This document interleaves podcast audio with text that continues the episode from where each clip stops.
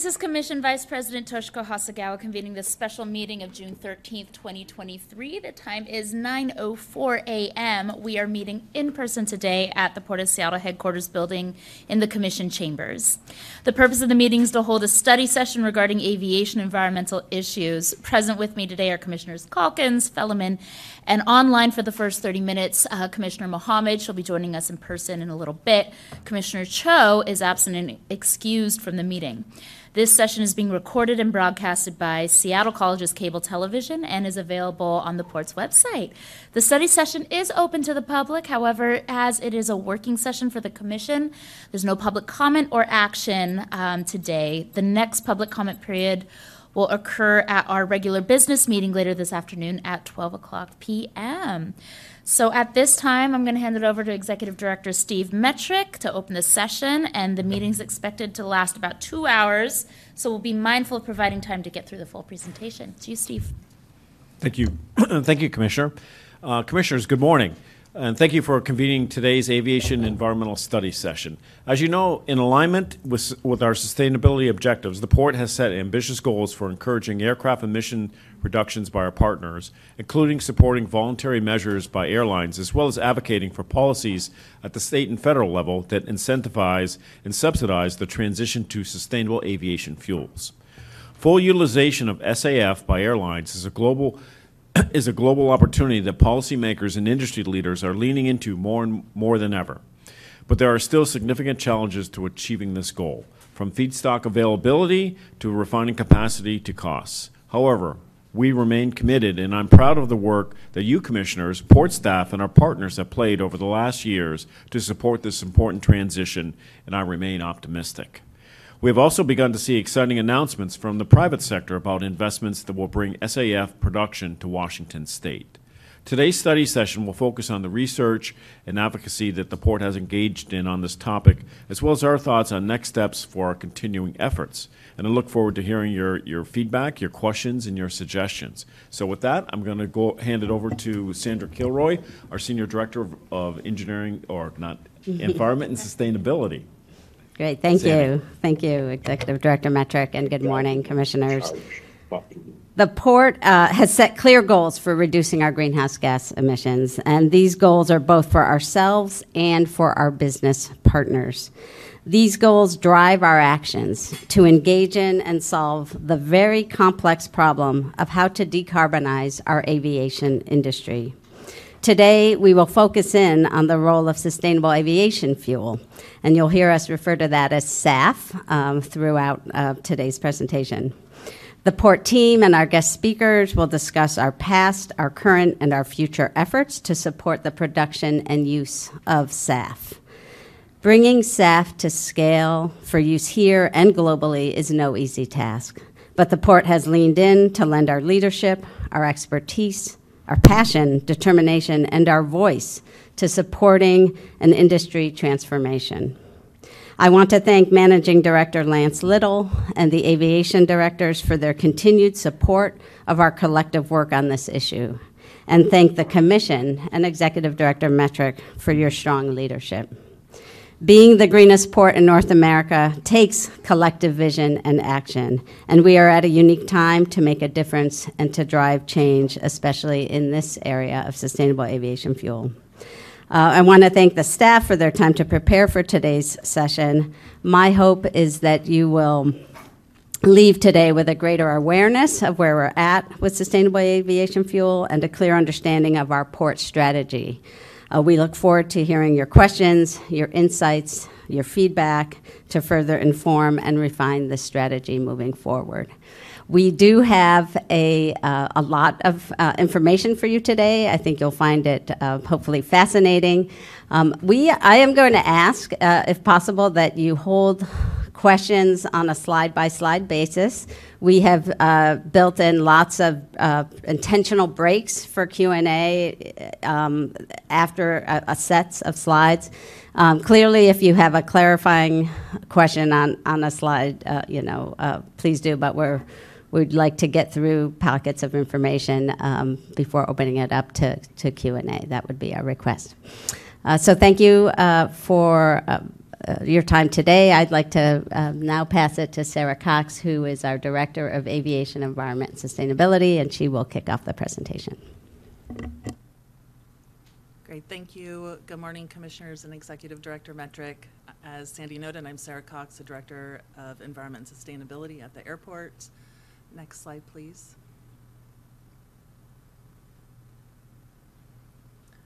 And thank you for the opportunity for both the port team and our external tech, technical experts to present to you today. We'll be providing a level set on sustainable aviation fuel industries, current production levels, the forecast, and how much growth is needed to reach our carbon reduction goals. Then we will discuss the port's role and strategy in bringing SAF to SeaTac Airport.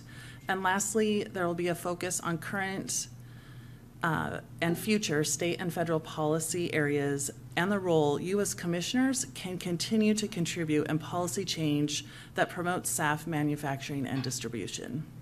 Next slide, please.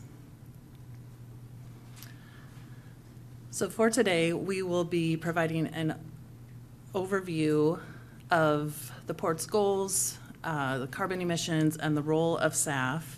We'll then provide a staff refresher on feedstock and productions because there's been a lot of innovation and movement in this area. A review of the port's role and our SAF strategic plan, the state and federal policy update, as well as next steps and discussion. And as Sandy noted, we will have breaks for questions throughout the presentation. Next slide, please.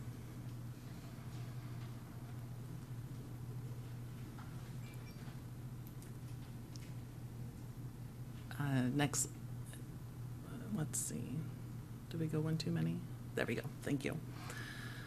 And as you're aware, our mission and Century Agenda goals include supporting economic development in an environmentally responsible manner. As you will see further into the presentation, our SAF strategy plan integrates both of these goals into our operations. Next slide, please. And the Century Agenda Goal 4, to be the greenest port in North America, includes an objective to reduce Scope 3 emissions by 50% in 2030 and carbon neutral by 2050. And in 2017, the Commission approved a SAF motion specifying the SAF targets to help achieve our Scope 3 goals. And I will now introduce Stephanie Meyn, our Climate Program Manager, who will provide more specifics on SAF usage, emissions at SEA, and our strategic plan to bring SAF to SEA. Thank you. Thank you, Sarah. Um, next slide. So, um, to really put all of the goals that Sarah just described that we have for both sustainable aviation fuel and um, our Scope 3 emissions in perspective, I wanted to provide this, this um, overview of the, the Scope 3 emissions at um, Seattle Airport. Um, just to be clear, Scope 3 emissions are those emissions that we have no ownership or control over, but occur on our, on our properties. And so for the um, emission inventory that you see here, these include um, sources like ground transportation emissions, those um, vehicles coming to and from the airport to use our facility, and then also any aircraft related emissions. And these are just those emissions that occur in the landing, takeoff, and ground based cycle. But what you can see here is when you stack those together, um, they are um, very much dependent on aircraft um, operations, which is the orange line at the top, that as you see aircraft operations rise, so too do the Scope 3 emissions. Um, and in order to meet that 50% by 2030 goal that we have, which is the red line, you can see that we need significant reduction in aircraft emissions in order to meet those goals. Next slide. Another way to put that in perspective is to look at all of the Jet A that is dispensed by the airlines at our airport. And you can see that very same trend here. Um, I've actually included the sort of COVID era and the post COVID recovery um, in, in this, um, this this illustration. And what you can see is this is in hundreds of millions of gallons. Um, so, you know, at the peak in 2019, we used um, almost close to 700 million gallons at this airport make sure everyone's muted online. Um, and then, um, as you can see, the recovery is, is happening pretty quickly. And in fact, Memorial Day weekend, I don't know if you heard the news, but um, passenger levels were reaching pre COVID numbers. So we really do see that the amount of Jet A that airlines are using at our airport is, is um, showing an increase, and that basically that trend is, is coming back on track. Next slide. So, what does this mean for how we are really, you know, how the industry is tackling those emissions, and what strategies do we need to to reduce um, reduce the emissions and meet meet the goals? This looks um, kind of complicated and and messy, but I'll just sort of describe the major categories of this graph. This is the um, illustration of a what we call a wedge diagram that that was um, produced by the FAA um, to show how the Biden administration would reach its net zero by 2050 goals. And what you see is that um, there was that sort of dip um, from the from the COVID era, but you can see that the projections for the increase in emissions is is climbing on up and the, the different colors represent the different types of strategies that, that would be required to meet those, those emission reductions. And you can see the sort of red colored ones um, rely on efficiency um, of the aircraft itself, renewing the, the fleet and changing out the engines. But um, and then you see a small wedge in blue of really sort of the new technologies that might be out there, such as electric or hydrogen, that um, can replace maybe some of the short range flights longer into the future. But what you see dominated by green is really strategies that relate to sustainable aviation fuel. We are still reliant very much on liquid, um, energy dense hydrocarbon fuels because of the, the legacy fleets and the distances that we're traveling. So the only um, strategy that we really, you know, we, we know we can rely on to, to meet those goals is sustainable aviation fuel. So um, today, what we really hope to do is, you know, having set that um, that this outlook, um, we have a great need for SAF, and we need a lot of it, and we need it soon. So um, today's focus is really to to explore that topic and to talk about how much we have and how much we need um, moving into the future. So. Um, what we'd like to do next is really, we know that not all of the commission members ha- had the benefit of, of previous SAF um, study sessions. So we wanted to do a bit of level setting on what SAF is, what it's made from, what its benefits are, um, for for everyone's benefit, and to to have some level setting. Um, and so to do that, um, we've invited CAAFI. They're the Commercial Aviation Alternative Fuels Initiative. They're a membership-based organization that includes airlines, um, SAF producers, and other partners. And we've invited them to to provide that overview. And Chris Tindal is the Assistant Director and uh, Business Team Lead of CAAFI. That's how their acronym, um, and was previously the Director for Operational Energy um, underneath the Deputy Assistant Secretary of Navy for Energy. So I'd like to now invite Chris. Thank you very much, uh, Stephanie. I really do appreciate uh, um, being a part of this, and um, to the uh, to the commissioners, to Executive Director Metruck, and Director Kilroy and Director Cox. Uh, thank you very much for allowing me to be here and to be a part of, uh, of this overall discussion. Uh, next slide, please, Michelle. Uh, so just wanted to highlight this pic picture uh, itself. Um, go back one, please.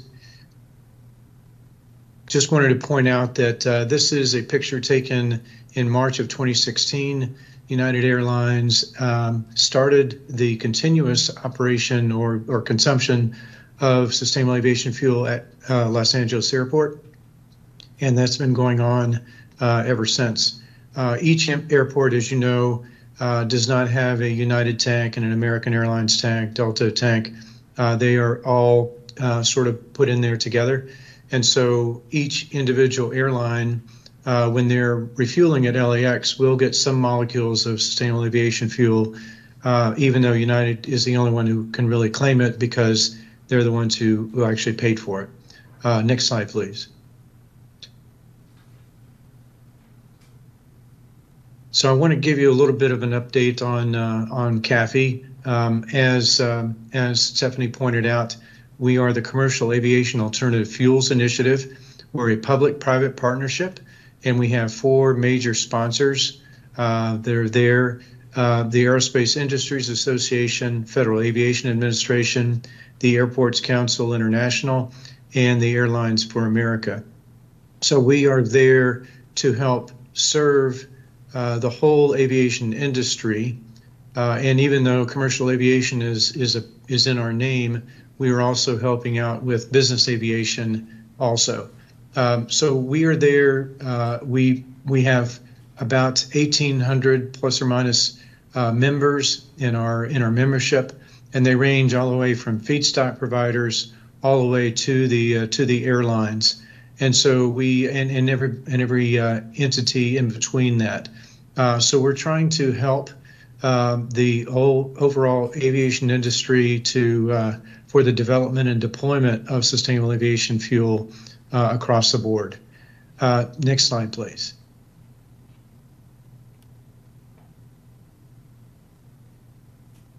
So uh, just to give you a little bit of a, uh, uh, uh, I guess, a definition uh, described for sustainable aviation fuel. Sometimes we'll refer to it as biojet, aviation biofuel, or alternative aviation fuel. There's and there's a few others that may be out there, but we'll mainly be talking about SAF.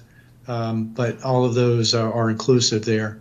So with this particular SAF, all the same properties, the chemical properties uh, of sustainable aviation fuel um, is the same as, as Jet A. There's no changes needed for any infrastructure. Uh, they can go into the same same fuel tank and uh, along with fossil fuel, and that is not a not a problem at all. The sustainable part is that instead of the uh, the feedstocks coming from a, a hole in the ground, uh, crude oil, we're actually getting it from things like municipal solid waste or wood waste or woody biomass, um, and, uh, and and even waste cooking oils, uh, used cooking oils. Those are all uh, potential feedstocks that can be put into different pathways, and those pathways are both uh, biochemical and thermochemical processes that are using uh, basically basically that, uh, that that hydrogen and carbon synthesized into an, an actual jet fuel. Um, next slide, please. So one of the uh, one of the pathways that, it, that is being developed is one that's called power to liquids, and uh, many people are have been talking about it. Uh, there's a lot of work in uh, in Europe that is working on the uh, the power to liquids. Um, they they all need all of this, all SAFs need a source of carbon and hydrogen. That carbon may be coming, as I mentioned, from the feedstocks like the like the woody biomass, um, and in some cases, there are some some companies that are trying to get it out of the air, and I'll go over that in a, in a second. Um, but the feedstocks that, that, we were mentioning, though, the used cooking oil and the and a woody waste and a woody biomass, there are some limits to that, especially when we're talking about used cooking oils. Uh, a lot of that's going into biodiesel and uh, not necessarily into sustainable aviation fuel. Um, but by by some of these companies that are working on PTL, uh, they're actually able to to get that carbon from the from carbon dioxide out of the atmosphere. Um, those processes are, are being developed. One of those is uh, is a company uh, that's working on that is Twelve, and I know that they are they are um, uh, somewhat headquartered in the uh, in the Pacific Northwest as well. Uh, and so that's very encouraging. Uh, we have talked with the uh, the CEO there, uh, along with our development team, and are helping them, you know, across the board. Um, and with with CAAFI, the nice thing about it is we don't pick winners. We're trying to to to develop it and and and create as many industry companies that we can that are that are actually producing the sustainable aviation fuel.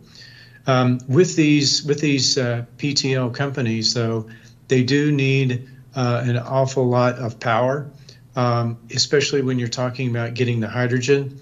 And some of the hydrogen right now is coming from a, a process called uh, electrolysis, and that's where you're basically electrolyzing water to turn it into the hydrogen and the oxygen.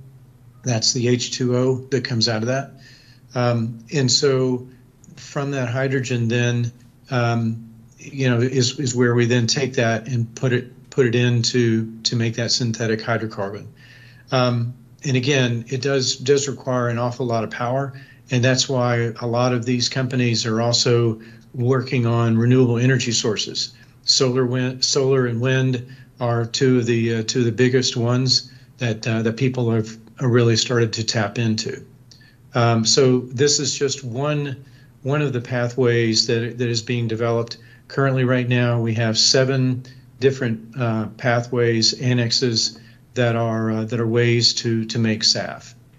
Uh, next slide, please. So some of those um, some of those feedstocks, I wanted to sort of highlight for you uh, some of the p- production potentials that that come out of that. Um, and and certainly, yes, there are some limitations. Um, municipal solid waste, any major uh, any major city will certainly have a lot of landfills, um, and so you can use that municipal solid waste. Uh, problem with that, obviously, is that you still have to take out um, all of the uh, all the metals. You have to take out any uh, recyclables uh, as well in order to get to that uh, carbonaceous type of materials that you're really wanting.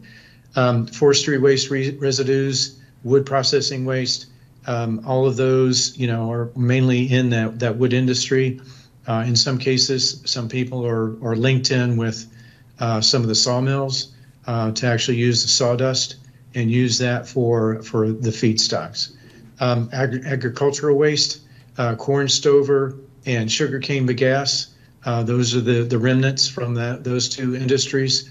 Uh, you can certainly use that as well too, uh, but again, there are limitations to that. Uh, and then waste food production oils. That's the used cooking oils we talked about. Uh, industrial off gases. There's one company that's able able to take carbon monoxide from a from a steel plant and uh, use that in order to turn that into sustainable aviation fuel, which is nice. Um, and then the, the the bottom one there, the oil and cellulosic crops. There's a lot of uh, different types of um, purpose-grown oil feedstocks like camelina, um, uh, carinata, uh, jatropha, uh, pongamia, all of those are, are actually uh, feedstocks that come from purpose-grown uh, plants, basically. Uh, but again, there are, those are some limitations too. And then the bottom one, obviously, we already talked about the power to liquids. Um, there's plenty of CO2 that's in the atmosphere that we can that we can harness, um, and by by doing that, uh, it doesn't necessarily open it up but uh, we, there are certainly some limitations, like I mentioned, with um, with the power that's needed for that as well. Uh, next slide, please. Chris, uh, can I ask you to pause, Yes. just pause Sure. there before we move on to consumption and production? Uh, I would want to pause and see if the commissioners have any uh, questions on uh, the previous uh, set of slides. Commissioner Calkins? Uh, my, does this chart that we're looking at here, um, it, it doesn't appear to uh, factor in the costs of each of these different sources. So are we, I, I recall a couple of years ago as we were talking about woody biomass, that one of the biggest challenges is it's dispersed over the entirety of the Pacific Northwest. How do we get it to a central processing point? And if, and in doing so, we're likely going to undo all of the carbon benefits we'd receive from it because we'd be trucking it in um, carbon-powered trucks. So how, is that factored into these resource, potential resources? Uh, no, sir. These are these are just uh, the the number of uh, millions of tons, metric tons that are available. Uh, so the cost is not uh, fed into this particular thing. This is just what may be out there on the uh, on the forest floor or in the in a farm the farm floor. Um, so those are those are just the what's available that, that may be out there And, and can you for this particular slide. And we do have uh, upcoming um, slides about the cost and the relative costs related to these different feedstocks. Um, So stay tuned. We have, we have more on cost coming. Great. And then um, if we add up all of these red bars, how, how many gallons roughly would that be equivalent to? If we're thinking about 26 billion gallons is the, I think you said the domestic need, what is this equivalent to roughly? Um, well, it, it does depend. Uh, I, I, I don't have an answer for you, uh, sir, but I can, we can, we can certainly do a rough order of magnitude, uh, uh, I guess. Uh, depend, it depends also on the, um, the actual pathway that you're using. Uh, some of the pathways may use more of the feedstock than, than others, uh, but they're using that may, may, maybe because the capex for that particular plant may be lower than, uh, than, than another one. Um, so, so I can't really uh, answer that directly, uh, but certainly we can we can find out uh, what that would uh, what that would entail. I do think though that the the amount uh, the USDA and DOE did a um, did a, a study, the billion ton study, and from that they were able to determine exactly uh, how much that is out there. I do feel that we we do have enough of those that are in the red bars to get to 26 billion gallons. Um, and to your point, though, about aggregating, for instance, uh, woody biomass, uh, that certainly is a problem.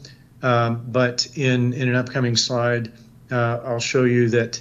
Um, yeah, we want to we want to put the biorefinery close to where the feedstocks are, and the reason for that, it's just easier to get um, you know, to, to pump liquid fuel than it is to, like you say, truck uh, all of that woody woody biomass coming from the forest floor or wherever. Um, but when you also think about it uh, from the from the standpoint of uh, carbon reductions, because uh, those trees have actually taken carbon out of the air in their in their uh, their lifespan, um, then that feedstock already has a lot of a lot of carbon in it, so that when we do convert it into sustainable aviation fuel, uh, sometimes we get, you know, anywhere from maybe 50 to 80 percent less carbon reduction across the whole life cycle, which would include transporting those logs and and timber to an, an actual biorefinery. Thank you. Commissioner Felleman. Uh, Following on that point, obviously municipal solid waste is nearby a lot of places, so it it certainly has some appeal to that, and look forward to the King County study. But I guess I want to go back to the, more of the fundamentals that uh, Stephanie brought up with regards to the Scope 3 emissions at SEA. And um, I really appreciate you uh, providing that figure on the Jet A dispensed at SEA, going all the way up to 2022 and showing that increase. But of course, our inventories always lag our current status. And so, but I, I think it's very informative to see the uh, relative percent of the, I love this new term, LTO, right? Um, that uh, landing, takeoff, and operations. The, um, I'm, I'm just wondering, you know, the trajectory of the aircraft operations, you know, the slope of that line will matter a lot, and which stops at 2019. Do you, I, I would assume you have some estimates going forward regarding that and, and the relative percentage of these other contributions so we can weigh our, our, our efforts. Yeah, and I don't know if you're able to just go uh, two slides back from this one. Yeah, this one. Um, we do have actually the 2020 emissions, but um, they drop pretty dramatically, and then the 2021 and 2022 two, we're, we're, we're building that inventory now. So we felt that this drop off um, without an answer of that, that growing was maybe a deceiving slide to, to suggest that we were getting closer to meeting our goal. But in fact, it was a worldwide pandemic that, that caused those emissions. But as you can see, that, that yellow line um, is aircraft operations at our airport, and it is the driver behind these Scope 3 emissions. So um, the, the forecasts are that our aircraft operations are going to continue to grow. The, the data we have collected to date follows that trend. So when we do publish um, the, you know, the inventory up to date, um, you will see it pretty closely following the, the same the same trend that you saw the jet fuel in the in the subsequent slide, where it drops but then it starts growing again, and the projections are that it will continue to grow and follow the U.S. pattern that you see also in the FAA slide.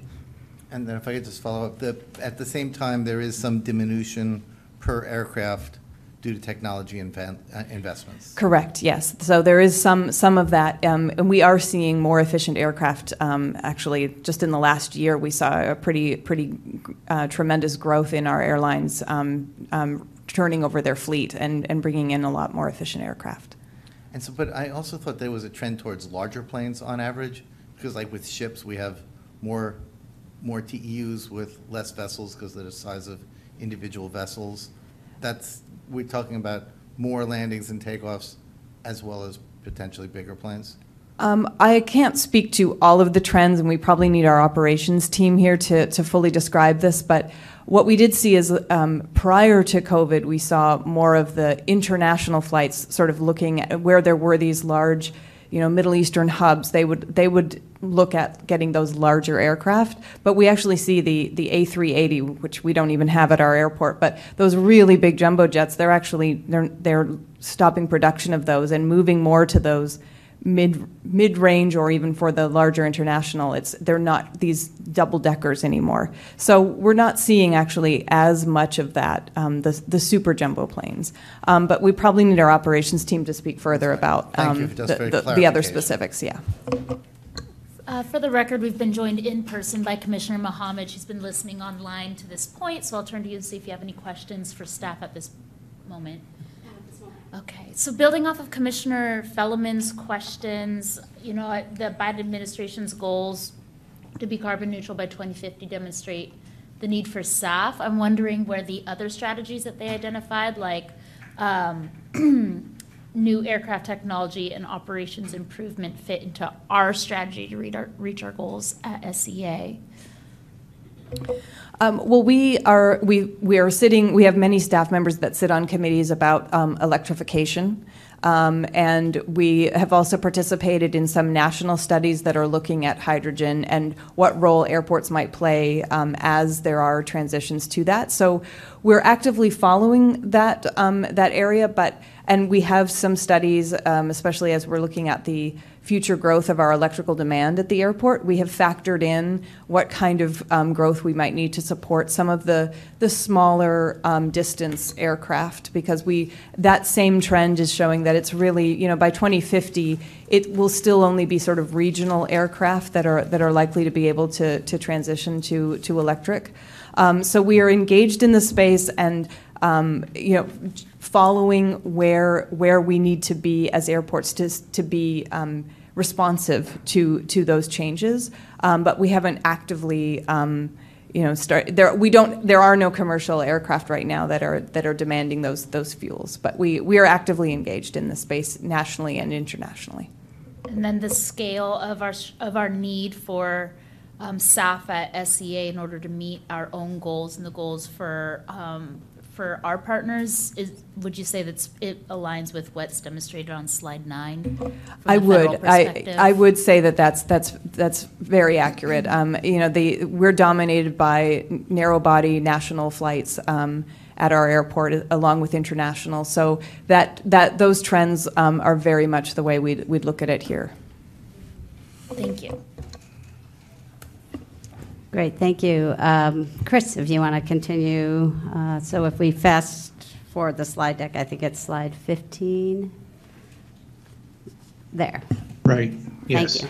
Okay, thank you, Uh, no problem.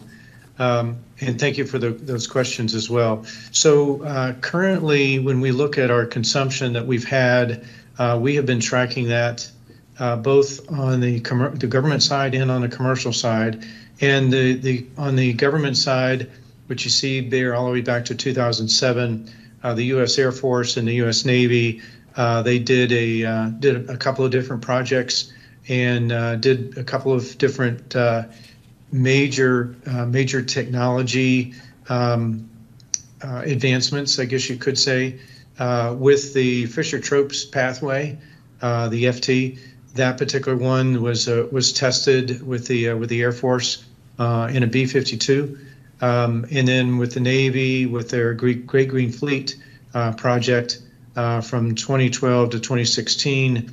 Uh, we did a lot of uh, a lot of research and development and, and helped with the the American Society of Testing and Materials for them to be able to take that data that we were able to to generate and use that for um, for qualifying more and certifying more more pathways uh, for that, and that's where we're now up to the uh, the the actual uh, six or seven different uh, annexes at this point.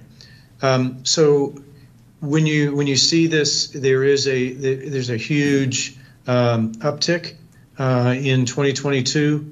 You know, we were we were um, almost 15.8 million gallons at that point, um, and we're definitely on track to exceed that in 2023. I think a lot of that is being helped by the uh, the blenders tax credit as a part of the IRA, in that um, those those producers that are out there are saying, hey, you know what, I can I can get a little bit extra money by selling the SAF, and so um, so they're definitely on track for exceeding the 2022 uh, numbers at at this point. Um, and so when you look at it, yes, we we definitely have World Energy, which is down in Paramount, California, but then we also have um, uh, Finland's Neste. Uh, they've sold a lot of um, of SAF into the uh, into the California and to the to the U.S. Uh, domestic market as well too. Um, and so we we certainly are relying and we are tracking those particular imports as well. Uh, so the this is actually the the amount of neat million gallons uh, per year that have been consumed. And neat million that just neat means that was the the sustainable aviation fuel portion. So in the cases where it's mixed at a 30, 30 to 70 blend, that 30% is what we're tracking. We're not tracking the, the amount of fossil fuel that was blended with that in order to make the jet. We're actually only talking about the SAF portion uh, when we talk about the in 2022 the 15.8 million gallons that were actually um, consumed. Okay, uh, next slide, please. Okay, so right now we know about um, some some production forecasts that uh, some of these are uh, all public announcements that have been that have been made, um, and so you see that you know by the end of 2025 we hope to be almost at a, at a billion gallons of uh, of actual capacity production capacity, um, and that is you know all domestic, and you can see all the all the numbers there. Um, past that, it's kind of hard to tell, uh, even though there are some public announcements out there um, all the way. We normally track it at a, at a five year scale. Um, so out to 2028, um, the, the, problem with that is that there's so much uh, flux in the amount of, of um, uh, you know, were they able to get financing? Uh, and so a lot of times um, we'll have companies that that we, we put on this chart, but then we have to take them off because they're not able to uh, to produce or not able to get financing, or we're we're constantly moving them from the left to the right. Um, as it says, oh, okay, so we're not able to produce in 2024, so we're going to move it to 2025, uh, for instance. Um, so this sort of, sort of gives you a, uh, a snapshot um, so one one billion gallons by 2025, and with a goal of three billion gallons by 2030. Um, hopefully, we'll be able to be there. Uh, one other point that I want to point out on this is that this is production capacity, um, and so these these particular companies are able to produce at that level. However, um, we also have to make sure that the airlines are purchasing the, that fuel. And as we talk about uh, in a later slide about the price of or the value of SAF, um, that does certainly vary. And uh, so it's a matter of the appetite for the airlines to be able to, to purchase uh, all of this um, production capacity. Okay, next slide, please. Okay, and so this is where we start to get into uh, to to the price. Um, in in a lot of different cases, as I mentioned to you, we have uh, we have seven different annexes. Um, HEFA, the hydroprocessed esters and fatty acids. Uh, sorry for the long acronyms, but uh, they're there. Um, so through that HEFA SAF, um, that right now is valued at around $7 a gallon. That's without the policy support. Um, when you do gasification or power to liquids uh, and the Fischer-Tropsch pathway, you know, it may be a little bit more uh, per ton of CO2 that we're trying to uh, to abate. Uh, and then the alcohol to jet is another pathway, uh, and that may cost a little bit more. Um, and so when you look at that across the board, you know, it could be anywhere from uh, two to eight to ten times higher than uh, than traditional fossil jet. And it also depends on the feedstock. It depends on you know getting all of that uh, all that feedstock to the the biorefinery itself. Um, and so there's a lot of that that you have to play into with with logistics. Um, I'll pause at this point to see if there are any questions on the on the price uh, related to this particular chart, and see if there's any any other uh, questions that you may have on on the price.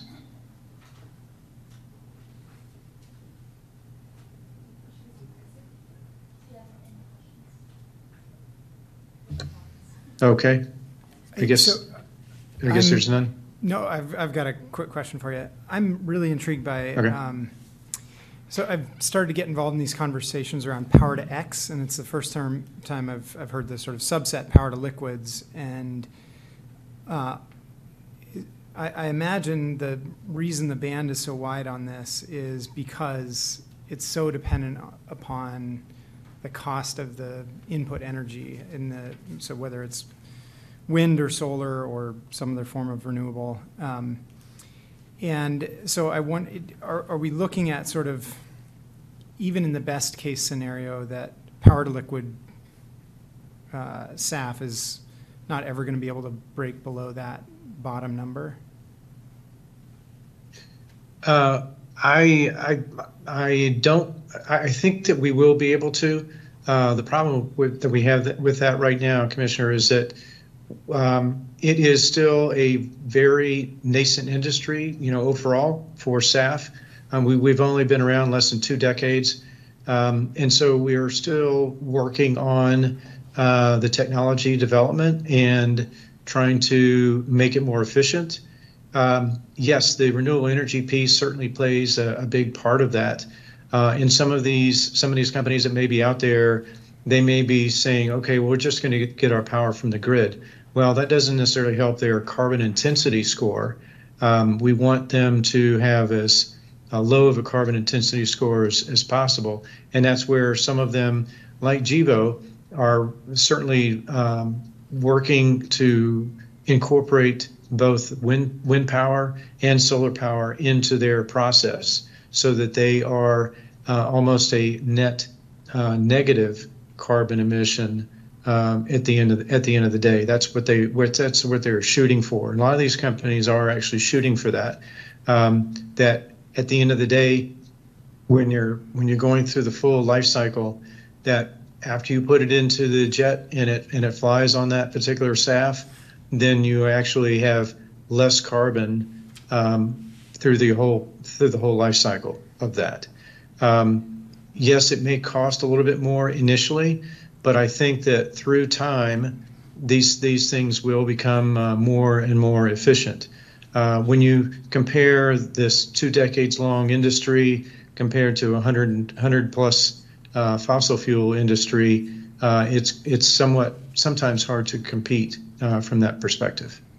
Yeah, it reminds me of a quote I read last night that said it was about something totally different, but uh, I think it applies here, which is change happens very slowly and then all at once. And I think there is a, you know, there there will be a tipping point in a lot of these technologies where all of a sudden this work that has been grindingly slow seems to just happen overnight. And I, I can see it happening with a couple of these pathways. I also I want to note that um, the last two weekends in Northern Europe, uh, Wall Street Journal reported that the wholesale price of energy actually went negative. Um, and it's because they have brought so much renewables on that during this time of year when there isn't really an air conditioning need or a heating need and there's a surplus of energy and there's a lot of baseload they can't turn off, uh, certain you know, nuclear facilities and other things, they're literally having to pay people to take electricity off the grid. And if there were mechanisms by which we could create storable forms of energy, like liquid, uh, that could be, you know, turned on when effectively the price of renewables or, or, you know, price of grid electricity is negative, then all of a sudden you create a financing mechanism that I think is quite positive. But again, we, you know, we're, um, in Northern Europe, they, they have uh, a forcing function in a, uh, you know, the Russian invasion of Ukraine that has really accelerated renewables expansion in that area, and so it's created that dynamic. Um, Thankfully, we don't have that forcing function here, but I do think technologically it's possible. And so I'm, I'm very intrigued at the possibility of, um, you know, in, uh, in that earlier chart where you showed all the red bars and then you showed that unlimited supply in the green bar of PTL, that I think there's real promise there, and we should be paying close attention to that. Yes, sir. Thank you very much. Uh, Very good comment. A- And you're exactly right. uh, On the energy storage side, uh, yes, it could be batteries, it could be liquid, it could be a lot of different things uh, that you use for, uh, for that storage of the, of the energy. And, and that is where we want to be for sure.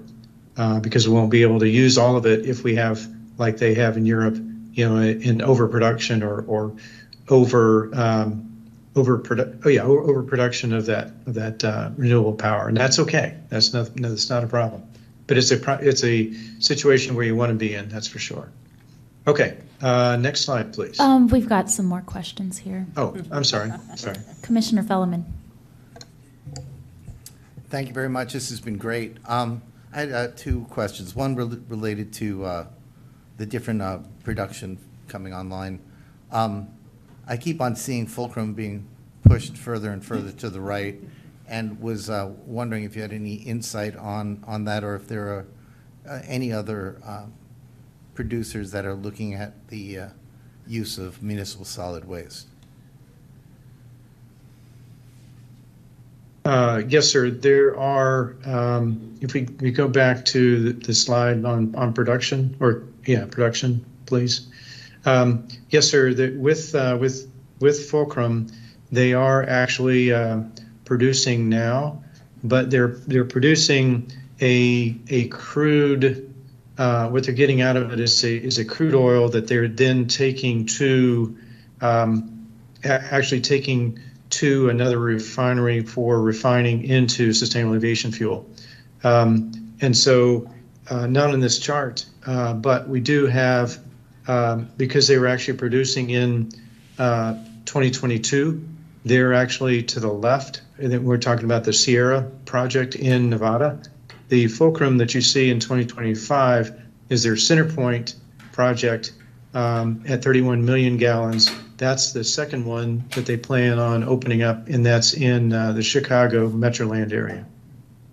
Oh, Thank you. Are they the only company that's pursuing this? I, I saw something in England that they were just, um, the federal government was providing some tax incentives. I thought it was for, specifically for municipal solid waste. Right. Yes, sir. There there are a number of other uh, companies uh, that are out there uh, looking at this. LanzaTech is one of those that's uh, it's in development with a uh, with a company down in Australia, and they're actually uh, going to be using both municipal solid waste and construction and demolition waste in order to to use use those feedstocks. Um, this particular company is a is actually a construction company, and they've got a spinoff uh, to make this sustainable aviation fuel uh, from that from that waste product. Um, there's another one that we've been in touch with um, called Waste Fuels, and they are um, uh, in the process of developing a project in the Philippines uh, near near uh, Manila, um, where they will actually be um, using that municipal solid waste there. Uh, in America, yes, there are there are a few that have not um, not made any public announcements, but uh, but there are some other ones that are looking at municipal solid waste, sir.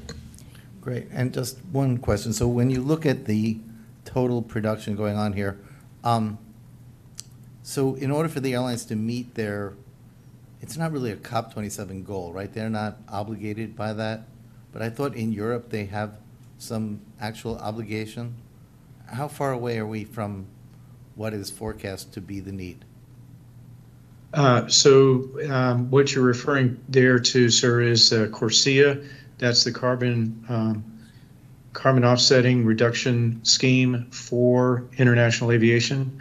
Um, and so all of the uh, countries, all the, the states that have said that they will abide by that.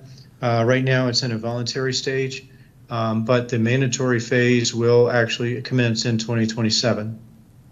And so, um, any country that's doing any international aviation, and obviously Seattle uh, will be doing uh, a large portion of, of that um, going westward, um, they will certainly need to to abide by that as well. Uh, so, uh, so yeah, CORSIA is one of those that uh, is certainly very very prominent in uh, in Europe, but it's also prominent globally as well. which are also referring to in in the EU they have a couple of different mandates. Uh, the Re- Refuel EU uh, mandate uh, is is out there, and so a lot of the a lot of the airlines are being faced with if I don't use SAF, um, I have to I have to you know pay a uh, sort of like a penalty uh, per mile that they're that they're doing, and so uh, that's where that is coming into play. Again, mandatory in 2027, but just voluntary at this point. So just, so if you look at 2025, as you have in this forecast of production, and, and this is just US production?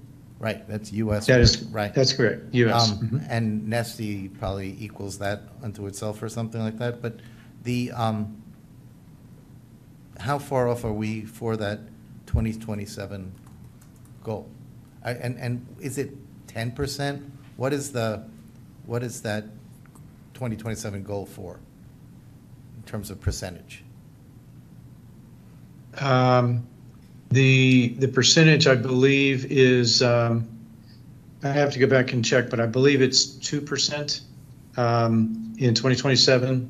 But uh, but I, I'll have to look at that and, and get back to you, sir. Okay.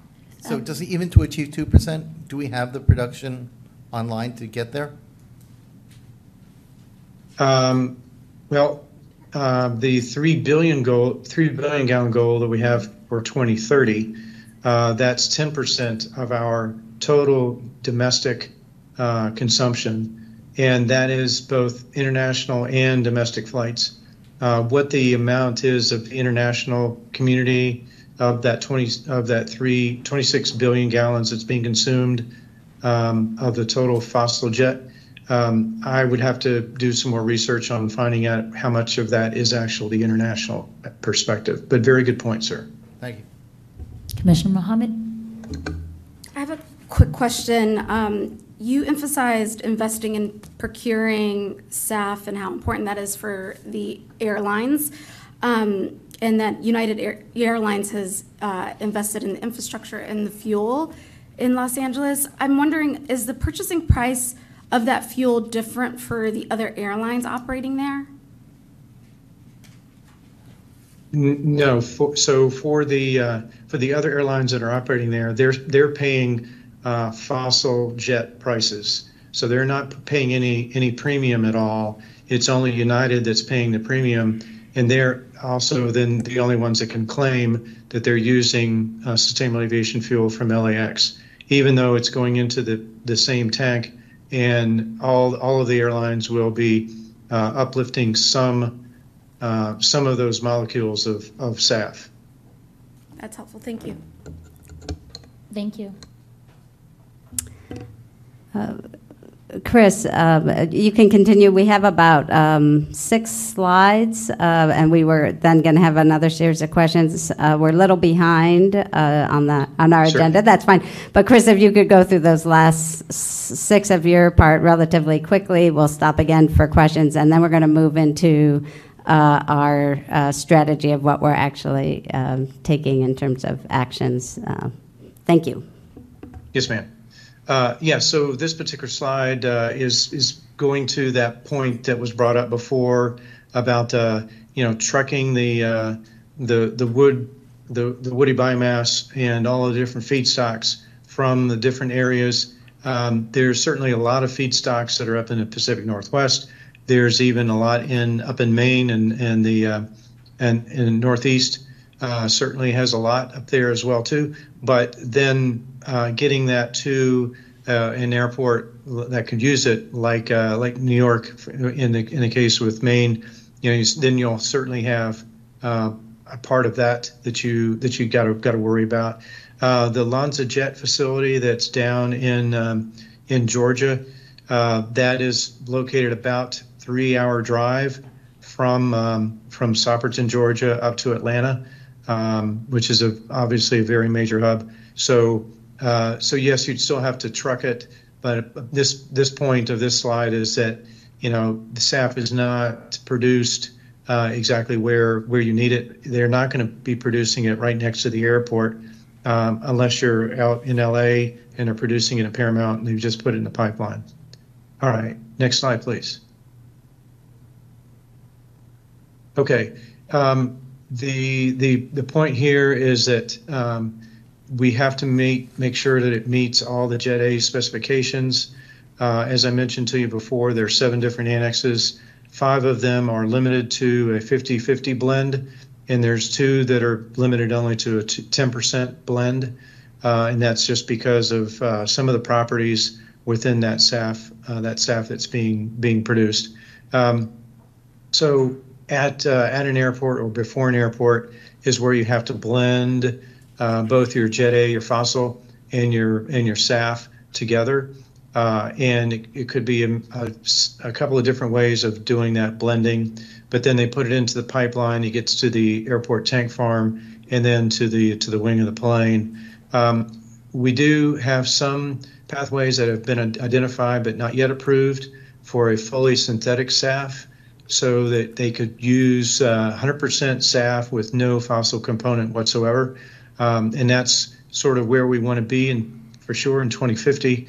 Uh, we hope that the American Society of Testing and Materials Task Force that's now stood up for for looking at that, hopefully they'll they'll have uh, a pathway or two that's uh, that's approved uh, in the next two two possibly two two or three years from now.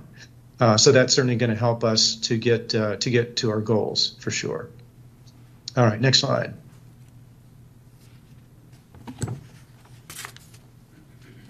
Okay, um, so this is basically how we're um, how we're looking at our life cycle carbon emissions. When you uh, when you think about on the on the left how the the normal fossil uh, industry works, uh, where you're extracting the, the, the crude oil, you're transporting it to a refinery, um, then you're getting it, uh, then you're transporting it to where you need to for your uh, for your airports.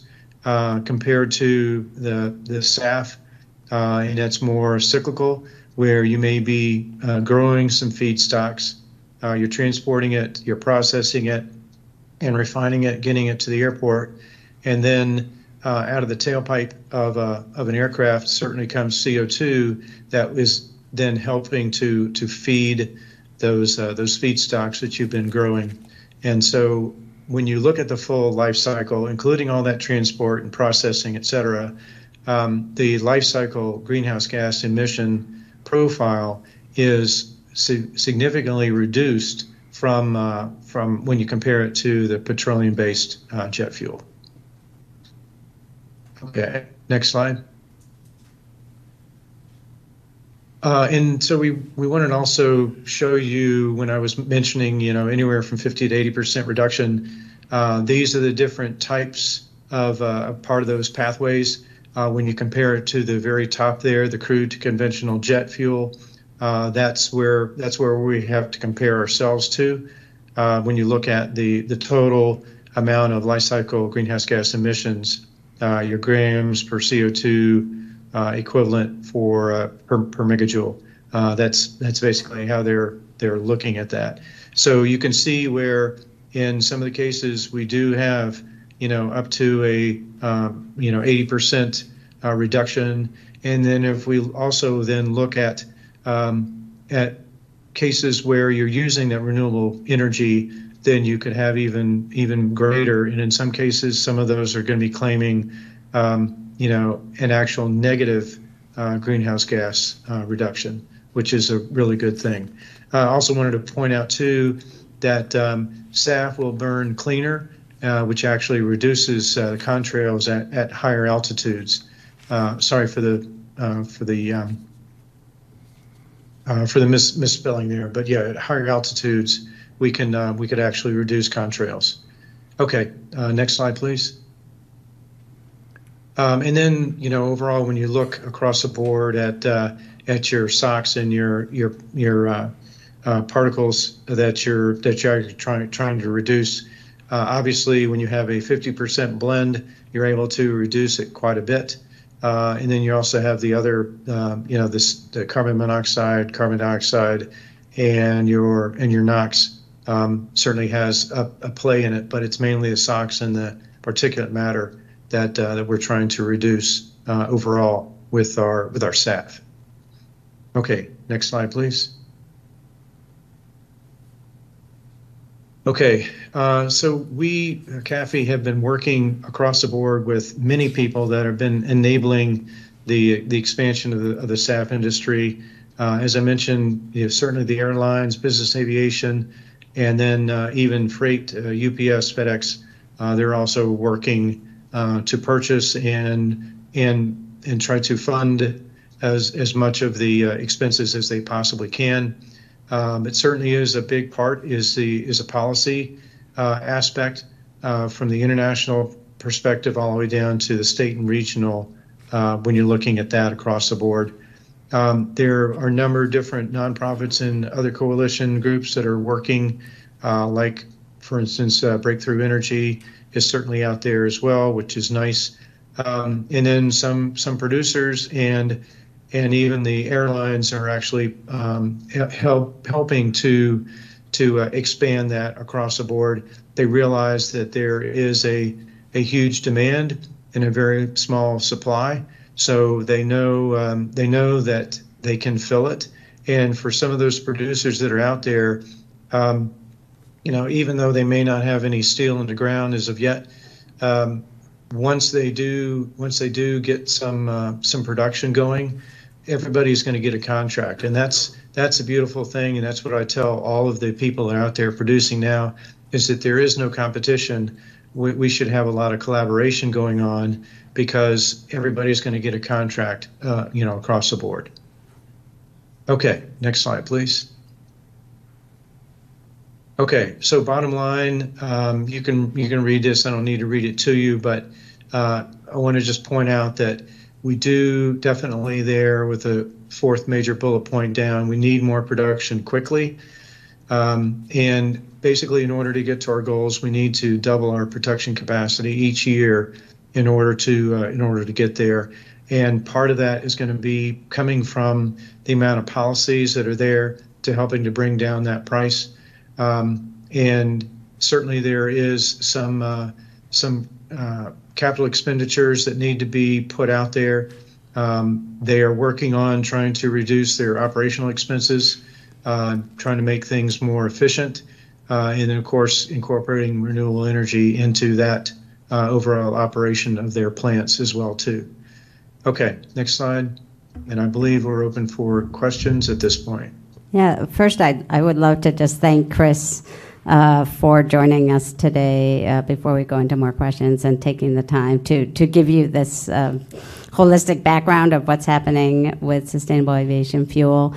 Uh, we, uh, the next section, uh, before we do questions, the next section of the presentation will be going into our collaboration, research, um, and policies, state and federal policies on what we're doing to help with the production of SAF. But um, this would be a pause to to ask uh, Chris or the team any questions on what you've heard um, up until now.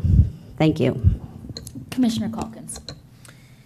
Uh, at risk of exciting the tinfoil hat crowd, uh, I am curious about the contrails impacts. Um, I think it was actually an Alaska Airlines uh, document that I read at some point about their efforts to, to reduce um, global warming that um, mentioned that contrails might be uh, up to 50% of, of the cause of warming. It's direct warming because it literally is creating more of a greenhouse effect. And so, and I know that the efforts initially were how do we um, prevent planes from creating contrails because it's this perfect mixture of, you know, the emissions coming out of the tailpipe, but also the um, conditions in the air. And so if you deviate, uh, lower altitude, raise altitude, something, you can usually uh, prevent them from happening or, or stop them from happening at the time. Uh, but uh, what you're talking about here is potentially just a, a fuel that burns cleaner, so it's not producing the particulate that, that creates the droplets in the first place. So I'd love to hear a little bit more about that and, and how much potential there is for that. And then the other question I have is um, thinking about, and, and I, this, this might get kicked to the next conversation, but as we're thinking about policy, I'm really curious to know how much potential there is for diversion, either domestically or internationally. If we take a very strong position around using SAF and a competing airport doesn't, are we going to lose uh, commercial viability because, hey, I can buy my jet fuel cheaper there, and so therefore I'm going to choose a route there, or I'm not going to fill up, or I'm only going to fill up what I need, and so therefore we end up just sort of pushing the problem away, as we've, you know, we've seen on the maritime side with some of our environmental initiatives. Um, so let me let me answer or uh, attempt to answer the question, uh, the last one first, uh, and that is when when you're talking about competition, um, when you're talking about especially for international aviation, um, think about the airports that are around you. Um, Vancouver uh, certainly is is one of those, and I could tell you that British Columbia and Canada uh, writ large is working on sustainable aviation fuel initiatives also. And they uh, uh, British Columbia does have a uh, low carbon fuel program uh, that certainly is very helpful, um, and so they they are not kicking it down the road, or they're not saying, "Oh yeah, we're not going to do that." Uh, they are actually taking that on, um, you know, firsthand, um, and I think that most of the domestic airports are really looking at this uh, really hard, and they are they're they're looking at it from the standpoint that you have to remember that the airlines are the ones ultimately paying for their jet fuel, and so they're the ones who are paying for the for the SAF uh, and any any delta that may be there, um, and they've all some somewhat committed to that.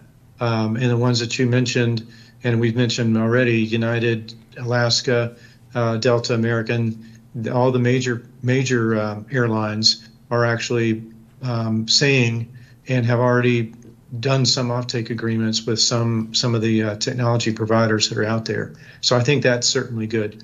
Uh, in relation to your uh, question about contrails, um, the the amount of particulates coming out of the tailpipe certainly are the, the major part of that. And yes, if you have a synthetic hydrocarbon um, that you basically making from the ground up, um, they are uh, they are cleaner and so they're cleaner burning, and so you would have less contrails. Can we eliminate them completely? Um, personally, I don't think so. It depends on the atmosphere that you're flying through. It depends on the altitude of the jet stream, et cetera, et cetera. So uh, eliminating them uh, completely using SAF, um, no, I don't think that's. Um, and I, I don't want to be I don't want to be wrong on that, but uh, it will reduce it. Uh, go to zero? I don't think so. Commissioner Felleman. Thanks again. Um, I'm looking at the graphic on page, hard to read, uh, the one that shows the uh, life cycle of GHG reductions with SAF. Um, the one with the red circle, yes. Uh, two things of question. One is uh, where is MSW, and the other one is why is algae so intense? Um, I, I don't know why MSW is not on here unless I'm missing it. Uh, the reason for the algae is that um, we know that when when you are producing algae and the algae oil, um, the amount of of actual crude uh, algae oil that you're getting per acre is quite high compared to an oil feedstock uh, like camelina or, or carinata. Uh, the problem that you get when you go to higher and higher scales, especially when you're looking at uh, pathways or um, the the actual um, the, um, the the pathways that, that they're growing the algae in, that's subject to uh, a lot of you know, pests, birds, uh, and so you you have to worry about those particular pathways becoming um, uh, uh, j- just becoming a, a a problem for uh, getting out all of the stuff that's that's going in there because it's stuff that may may fall out of the sky. If you're talking about an open open pond pathway, uh, in some cases they're uh, they're using uh, plastic bags and they're using that. Uh, the other other problem with uh, with algae is you do have to have a CO2 source in order to help to the for the algae to grow. So in some cases, I saw in, in Japan, they're locating them next to a, a, power plant, and they're using those power plant gases in order to feed the algae pond and therefore grow some algae, uh, which is a good thing. But yes, it's a very, very wide range. You're exactly right. But it just depends on how they're how they're getting that algae oil. I can't help but acknowledge the irony of needing the CO2 to produce the SAF. But the um, the, the, so do you have any guess there about where MSW would fit into that curve? I can speak to that uh, briefly, just yeah, thinking ahead. about the, the carbon intensity score that I know that Fulcrum has applied when they, they've um, been putting in applications for their, um, their carbon intensity score for the low carbon fuel standard. Um, Again, the, the process is, is, is an issue here. The, the more you can get all of the plastics out, um, and any waste plastics, that helps your carbon intensity score. So they have applied for, a, I think, a carbon intensity score that is in the 75 um, percent reduction range. Um, and and I, again, every facility, depending on how close the feedstock is, whether they can get all the plastics out, whether they, you know, where it all comes from, impacts that score and how much transportation. But from uh, my understanding of Fulcrum's application, it's in that 75% reduction range. And I don't know, Chris, if you've got more to add to, to those scores. Yeah, that, that's, I think that's, I think that's correct, um, for sure. And, um, yeah, we'll, we'll make sure we, we, uh, get, uh, accurate data on this one, um, for, for future, but thank you. So just, just a lot, I think probably our following conversation is going to be a lot about price and things like this. And the, um, but the, the, what I understand is that in the course of producing SAF, you're producing renewable diesel, which is more of the profit center. And, um, and that if there was a, uh, like a large uptake agreement that would, you know, to meet this demand, that the diesel could help uh, get the net cost down. And I was just wondering um, how much uh, policies have been developed, how many, how much airlines have been actually taking advantage of the policies that have been developed, uh, as well as doing this combination of renewable diesel as well as SAF. So I might ask that we That's hold that one? question, because All I think we're going to start getting into questions related to the next set of I- presentations. I thought that might Commissioner Mohamed. I have a quick question. Um, This is one that I feel like often comes up, the comprehensive analysis that's considered for the entire supply chain. Um, Is that, Chris, something that you guys are looking into or tracking, what the transportation methods are when employing, when employed um, the, the feedstock delivery? What are the associated emission or environmental consideration that's given there?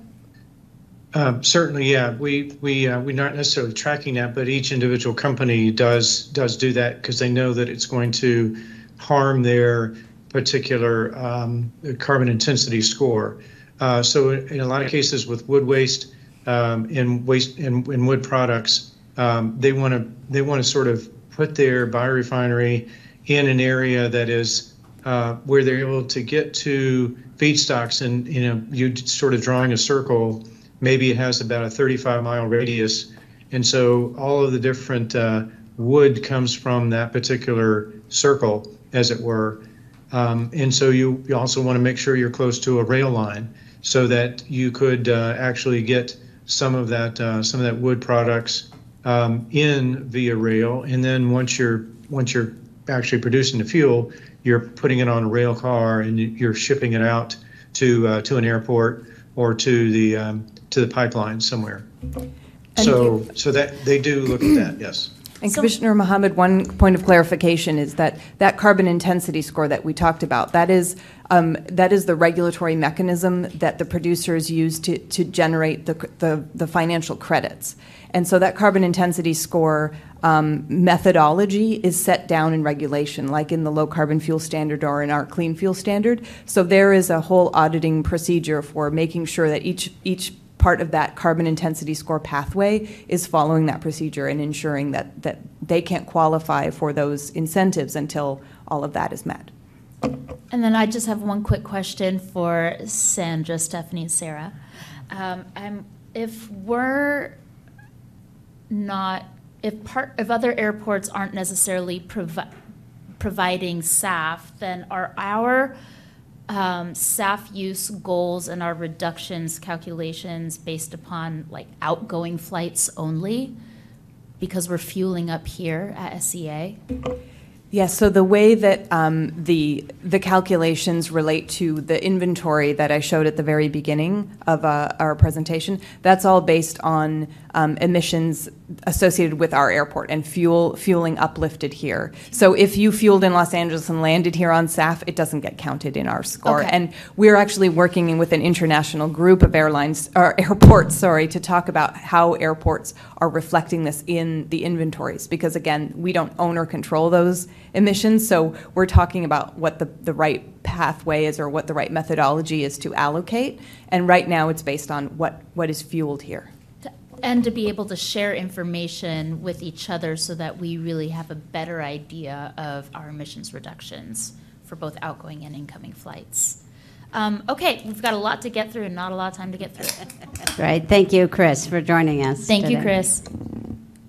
Quite welcome, and I'll, I'll be here, I'll just be in the background, but I'll listen in for the whole thing. Thank you again.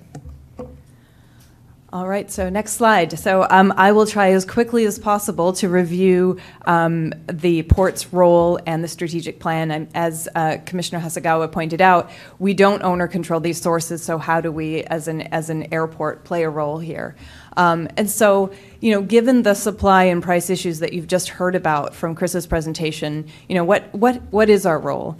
And just for a way of background for those commissioners who, who weren't here um, prior to 2015, really in the, in the early history of the, this airport, we were parts of um, different groups that were studying this topic and saying, you know, we're interested in it. We have the benefit of airlines like Alaska, who, who were early um, uh, partners in this, and Boeing and others in our backyard. So we, we we've started maybe in a role of saying, well, we really like this stuff, we want more of it, but what do we do? And so in 2015, we shifted more to, um, you know, really leaning into the economic development part of the port's mission to say, well, what could we do to shift to a market development role? Are there things that we can do that are that are more um, supportive and and help bring more of this industry here to to Washington State? Next slide. So, as part of that, we started an exploration in, in 2015 of saying, well, what are the different buckets of um, roles that the port within our regulatory authority, knowing we don't buy this fuel, we don't control any of this, what, what can we do in the space that we occupy? And so, one, of course, is, is looking at infrastructure integration. As um, Chris mentioned, you know, you, you don't have the SAF coming from the same uh, sources as the refineries, so how do we integrate it? Is there something we can do to help with storage, receiving, and blending? Then there's the incremental cost issue. Are there things, are there policies we can support to bring down the cost? Are there other, other innovative programs that we can help with? And then finally, um, attracting SAF production facilities to the state. That was really, well, is there some role we can um, play in, in, in helping to develop the industry here? And I'll talk a little bit more about that as I dive in. Next slide. So, as part of that, um, the, those major questions, those major buckets, we did some foundational research that really sort of kicked off in 2016. The first one being the an, an infrastructure feasibility study to look at how um, best to integrate any delivery of SAF and blending uh, into the pipeline so that it can get here as effectively and efficiently as possible. Um, that feasibility study was the first of its kind and has now been uh, duplicated or uh, copied in, at other airports because it sort of really set the tone for how, how an airport could, could help facilitate um, answering some of those questions. Then we also um, were part of a study looking at uh, innovative funding for, for SAF at U.S. airports. Um, we have um, more restrictions as FAA, um, you know, federal uh, regulated facilities, and as also as a port um, that compared to you know maybe in Europe where you have a private airport, they can play a different financial role than we can. So we, we did some foundational work to understand within the limits of our authority what, what role can we play financially. Next slide. So that really led to, in 2018, the uh, adoption of the port's uh, SAF strategy that had four key, four key components. And what I'll do for the, in the interest of time, I'll walk through the major updates in these four um, areas. I will point out we have a special deep dive into the policy side of things because I know that's where commissioners have been incredibly supportive and are also looking for more more information about what what else we can do in that space. So I'll quickly walk through those key components and then um, hand it over to the deep dive on on policy. Next slide. So, in the space of cooperation and partnerships, um, also in 2018 was the foundation of the Airline Airport MOU Group. And there, there were uh, airlines who signed on to an MOU to look at um, what different strategies we could do to reduce greenhouse gas emissions and, in, and reach those SAF goals that, that you heard about at the, the beginning of our um, presentation.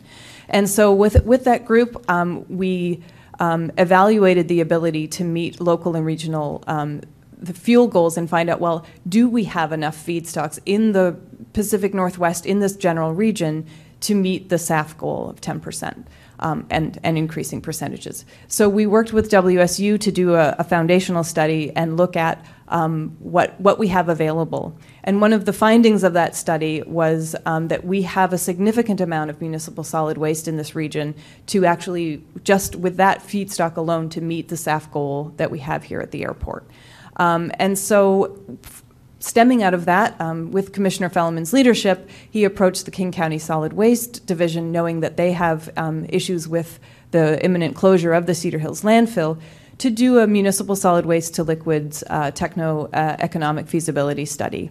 And the results of that study will be um, completed this year, and we hope in the next coming months to be able to brief you on the findings of that study. Um, and then finally, another partnership that has, has evolved recently is the Cascadia Corridor, where we have uh, signed an MOU with Portland Airport and Vancouver Airport because we have we actually receive um, refined jet fuel, fossil jet fuel from um, all a lot of similar facilities or same facilities.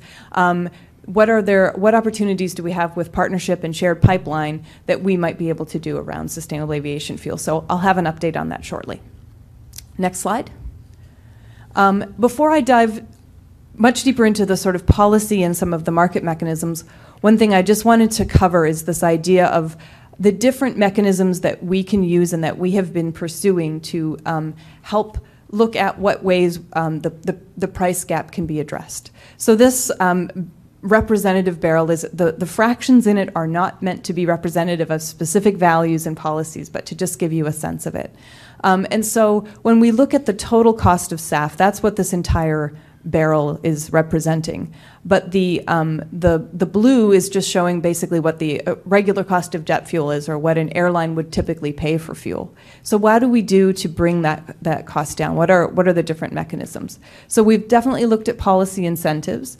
Um, like the renewable um, uh, fuel standards or clean fuel standards, um, as well as supporting the federal blender's tax credit.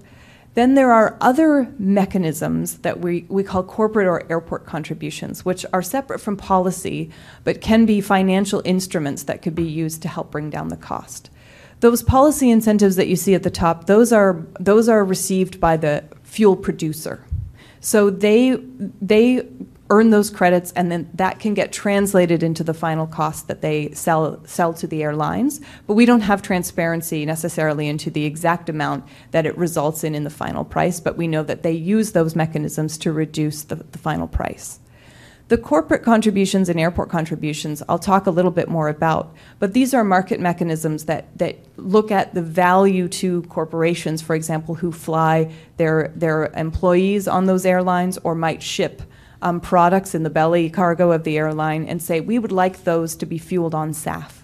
And so, is there a market instrument we can use to incentivize to say, we as a corporation would like to add to this, this, this pricing bucket and, and, and be able to buy down the, the emission contribution of those products um, or those, those passengers traveling. And then we've also looked at whether airports can also play a role in those market mechanisms and whether there are grants or things we can do with our federal partners to help um, incentivize. Now, we know that in European private sector airports, they're able to directly fund SAF, but that is not something within our legal authority. Um, next slide. So um, we do have the deep dive on policy, but I did want to just talk a little bit about the landscape changes in policy that have happened since um, I last briefed the Commission in 2020.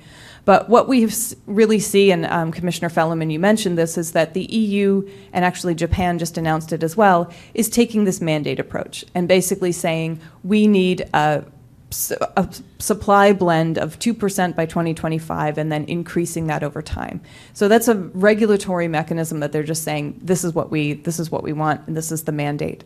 The US, um, in typical fashion, has taken much more of an incentive approach, and we have states contributing to those incentives with things like the low, low carbon fuel standard, as well as specific SAF incentive bills and then the federal government really to um, to match with their their SAF Grand Challenge to um, incentivize the 30 billion gallons that the, sorry the 3 billion gallons that we need. Um, they have introduced the blender's tax credit as well as things to help production. So a lot of the incentives here are are um, they really have to be stacked together in order to bring those prices down, but they're focused on both um, production and use. And we'll dive deeper into that momentarily. Next slide.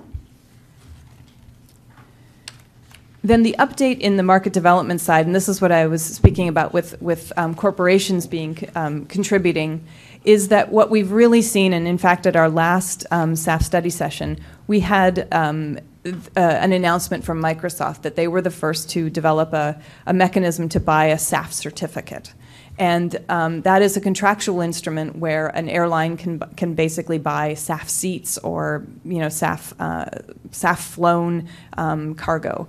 And since that time, what we've really seen is that there have been um, a formalization of the methodology and the what we call the book and claim approach, so that those SAF benefits that the airline is contributing to and, and, and helping to pay for that, that SAF, that they're able for that to be reflected in their in their accounting books that the greenhouse gas accounting that like companies like PricewaterhouseCoopers have now you know put their stamp on it and said those are instruments that we recognize and that that is helping to reduce the the footprint of you as a company for your scope 3 emissions. Now because it's a global air pollutant um, it it it uses a book and claim approach. An air uh, a corporation like Microsoft, they might not necessarily have flyers on that exact aircraft, um, and so, in the same way that we talked about, that if it gets uplifted at LAX and it might get used by multiple airlines, it is still that that um, that contributor because it's a global pollutant. That corporation is able to book and claim it, and it's able to be tracked contractually, so that no one else is, is double counting it or claiming it. So there's a whole procedure now, a manual about how to do this um, that has evolved really in the last three years because um, it's there's a lot of interest in the corporate sector for this. Um, Commissioner Mohamed? Who audits that man, uh, that manual, or what's the process in place to make um, sure? Well, the, the, the manual right now is setting out what the terms are, but the audit is companies like the PricewaterhouseCoopers who do the, the evaluation of, of their, the, the books, um, so to speak, of any corporation. So it isn't a regulatory mechanism that has an audit function from government. It is more of an audit function within the, the, the claims system of, of greenhouse gases. Um, next slide. And then finally, on outreach and education, I don't need to dive into it too much, but the focus really for us um, over the last three or four years has been on educating legislators and why um, the SAF price difference is what it is, what the challenges are with renewable diesel production and the, the price difference to, to incentivize that versus SAF, and really working um, with, with that portion of our education and outreach. But I did want to let the Commission know that we also, um, Seattle Airport has been recognized nationally and globally um, in our leadership for the, the types of research pr- projects that we've done. And we um, are an advisor to the SAF Grand Challenge, the Biden administration's Grand Challenge. Um, they sought our advice in terms, especially as it relates to infrastructure integration. And we're also a participant on worldwide SAF initiatives, um, including EU-funded um, projects where they are they would like our um, uh, feedback and leadership in this space because of all the foundational research that, that's really been conducted here. Next slide. So the next steps before we dive into the policy deep dive um, on those strategies that I've just um, discussed um, prior is that um, that joint Cascadia Airports group that I spoke about with, with Portland and Vancouver Airport, um, we're really looking as our next step that we want to talk about what strategic blending and storage facility locations we might have. Again, because we have a shared pipeline and one major refiner that also delivers the majority of our fuel to all three airports, is that is there an opportunity to look at a strategic facility that all three of our airports could use? Um, or that is connected to the, the, the, supply chain of all of our airports. And the FAA Ascent um, program actually has money um, that we we have just applied for in conjunction with WSU to help um, see if we can get get that launched. Um, we're also then, as I mentioned, publishing the MSW to Fuel study, and then we continue to evaluate those innovative concepts um, that that we're looking at these market-based mechanisms to reduce the incremental cost and increase the availability um, at our airports. So I'll pause there before we do the, the deep dive into policy to see if there are any, any questions.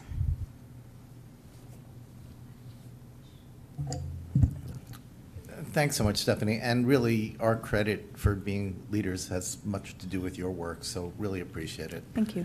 Um,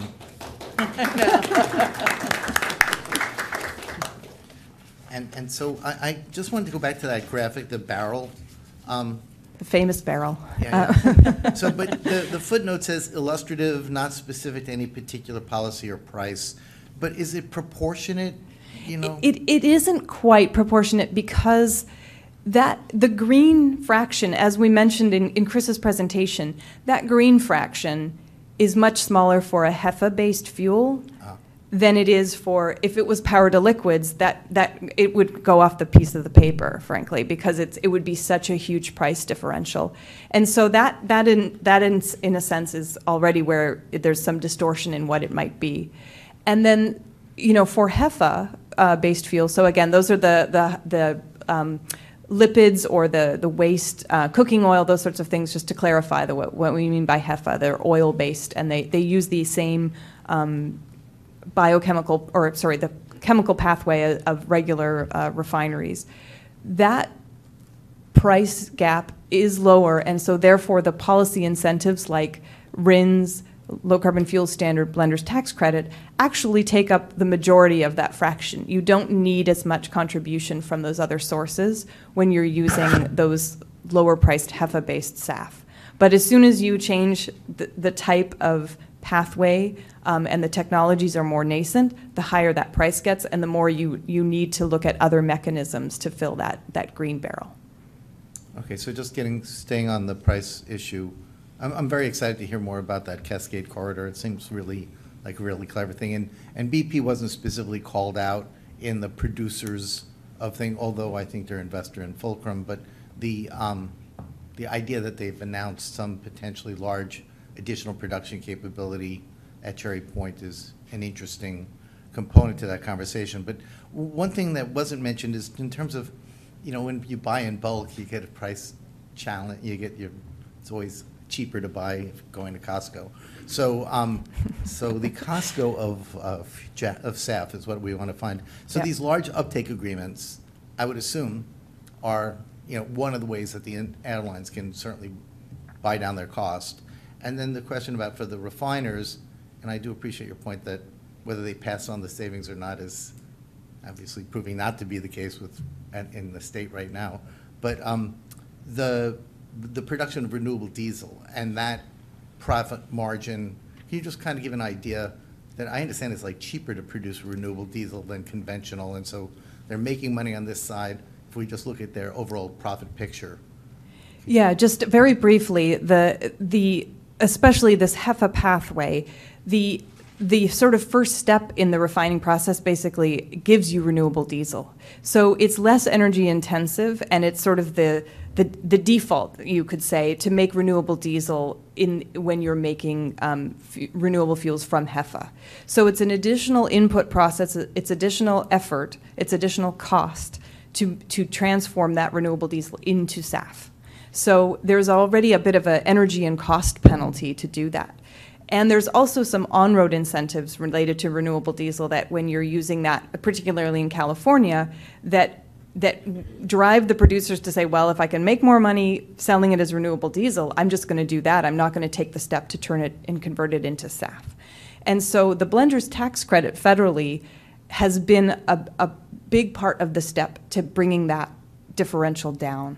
And so for those HEFA-based fuels, that blender's tax credit has done a lot to, to bring that margin down and, and incentivize those producers to actually make SAF instead of renewable diesel.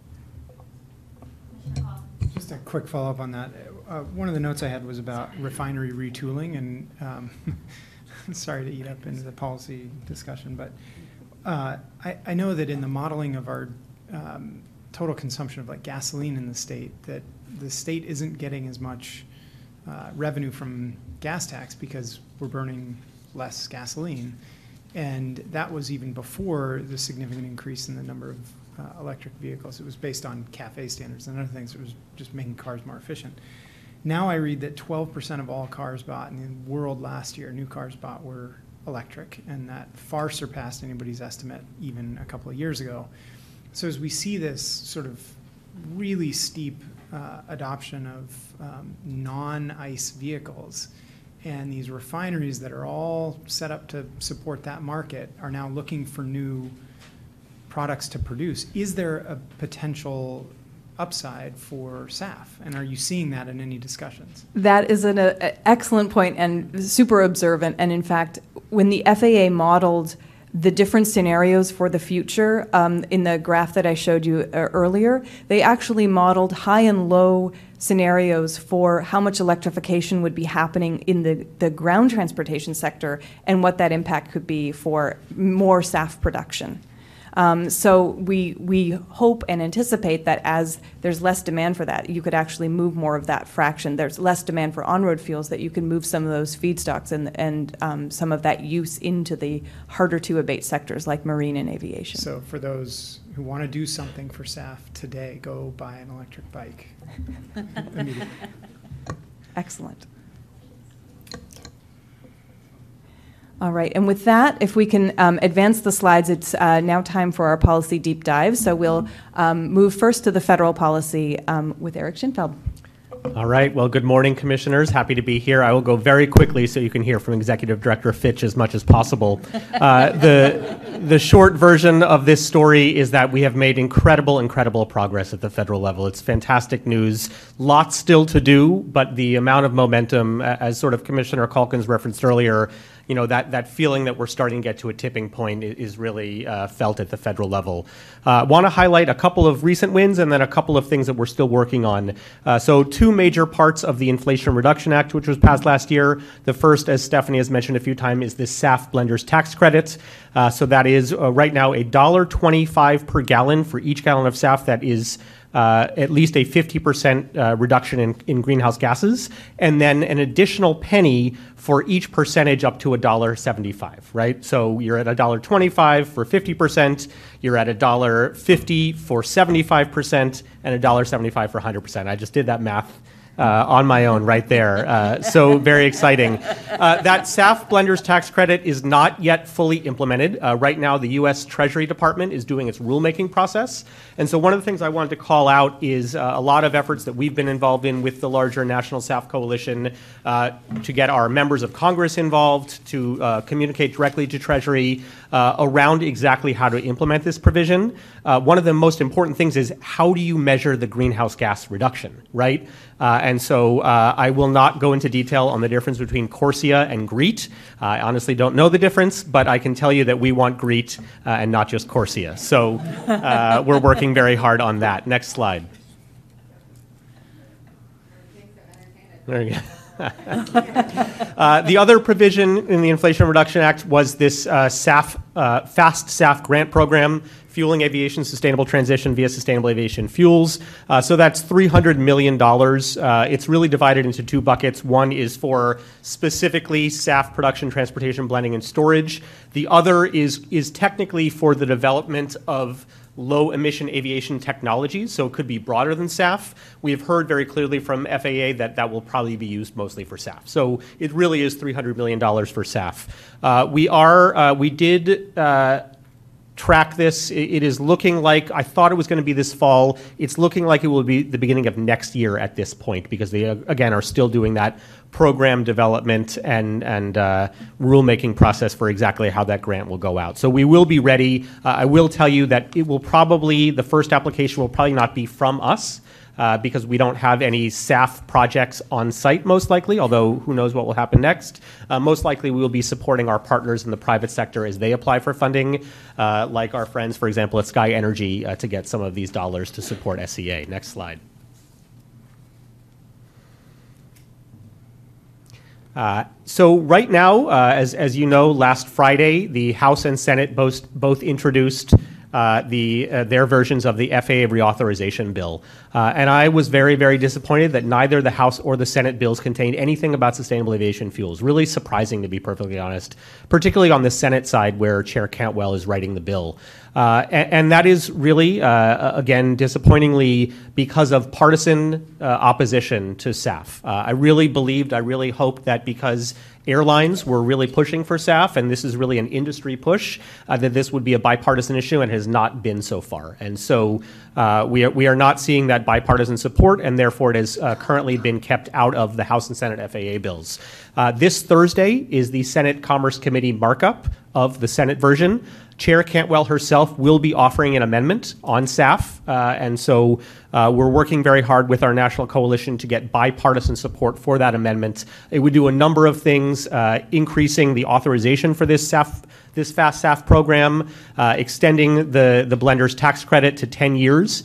And the uh, would also uh, mandate that GREET is used by the uh, U.S. Department of Treasury again, whatever that is. Uh, I did want to say uh, on that second bullet of 10 years. So the way the Inflation Reduction Act uh, instituted the the SAF blenders tax credit is there is a SAF blenders tax credit for just two years and then it transitions into the overall clean fuels tax credit, which uh, Chairman Wyden, the, the Senate Chair of Finance, really felt strongly about that all of the tax credit should be fuel neutral. Uh, and we appreciate that in theory, but in practice, SAF is so far behind all of the other alternative fuels that we really believe that we really need that 10 year pathway to catch up. And then, great, put it into the clean uh, fuel tax credit. Uh, we can compete equally, but you know, we, we need that sort of extra advantage now for the next 10 years.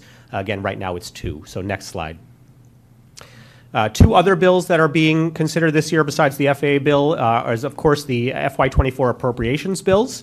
Uh, we have two asks uh, as part of that uh, additional funding for the Biotechno- Bioenergy Technologies Office, BETO, uh, and the FAA's Next Gen Environmental Research Aircraft Technologies and Fuels Fund.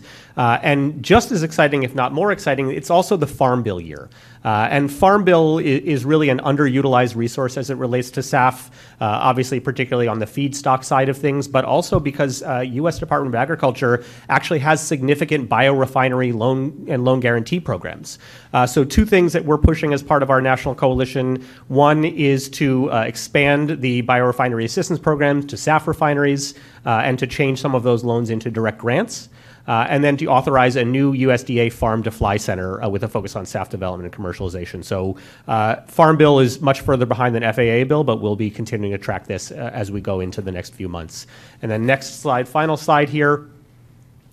Uh, so many of you know that last year in the National Defense Authorization Act, we worked with uh, then Chairman of the House Armed Services Committee, now Ranking Member Adam Smith, to uh, institute a provision in last year's NDA that directs the Secretary of Defense to identify two bases for uh, development of a sustainable aviation fuel plan. Uh, one of those facilities needs to be a facility with an on site refinery located in proximity to a major commercial airport that is also actively seeking to increase the use of sustainable aviation fuel. So, fingers crossed uh, that that would be Joint Base Lewis McChord near Seattle Tacoma International Airport. Uh, right now, we're working very closely with Representative Smith and Representative Strickland, uh, and other members of our congressional delegation to work with DoD to really uh, help shape what their process is like to identify what those two bases are, and also working directly with JBLM uh, in terms of helping to help them understand what this would be, uh, so they understand how it could fit into their overall plans. Uh, and those are the federal updates. Thanks, Eric. I think we'll go to my brief remarks before final questions. And Michelle, if you can advance the slide uh, two, I'll start with the how we got here. I'm going to endeavor to be as rapid as Eric without speaking as fast as he did. Um, I'm Eric Fitch. I'm the executive director at the Washington Public Ports Association, um, part of the coalition that helped bring Senate Bill 54, 5447 through to passage. Uh, and I'm speaking here on behalf of, of not just WPPA, but on, on behalf of hopefully our coalition members who did help contribute to the um, preparation of this slide. Um, partly because I get nostalgic whenever I walk into Pier 69. We're going to start with a bit of a look back in time. Uh, really, I want to emphasize here the role of the Sustainable Aviation Biofuels Work Group. It was a small line item in the state budget for several years, but it played a big role in promoting uh, legislative changes that would hope to help to incent the deployment of sustainable aviation fuel in Washington. Uh, in 2018, the recommendation from that group was that a low carbon fuel standard was the, the most important policy mechanism that could be put in place. Because of that, Port of Seattle started pushing aggressively for LCFS, making sure that it had the aviation opt in, which the bill did when it was finally adopted in 2021. Um, when LCFS was adopted in 2021, we turned our attention to rulemaking, and this is significant because we asked the, the State Department of Ecology to do a few things in rulemaking with a coalition of other in, interested SAF entities, which they didn't do.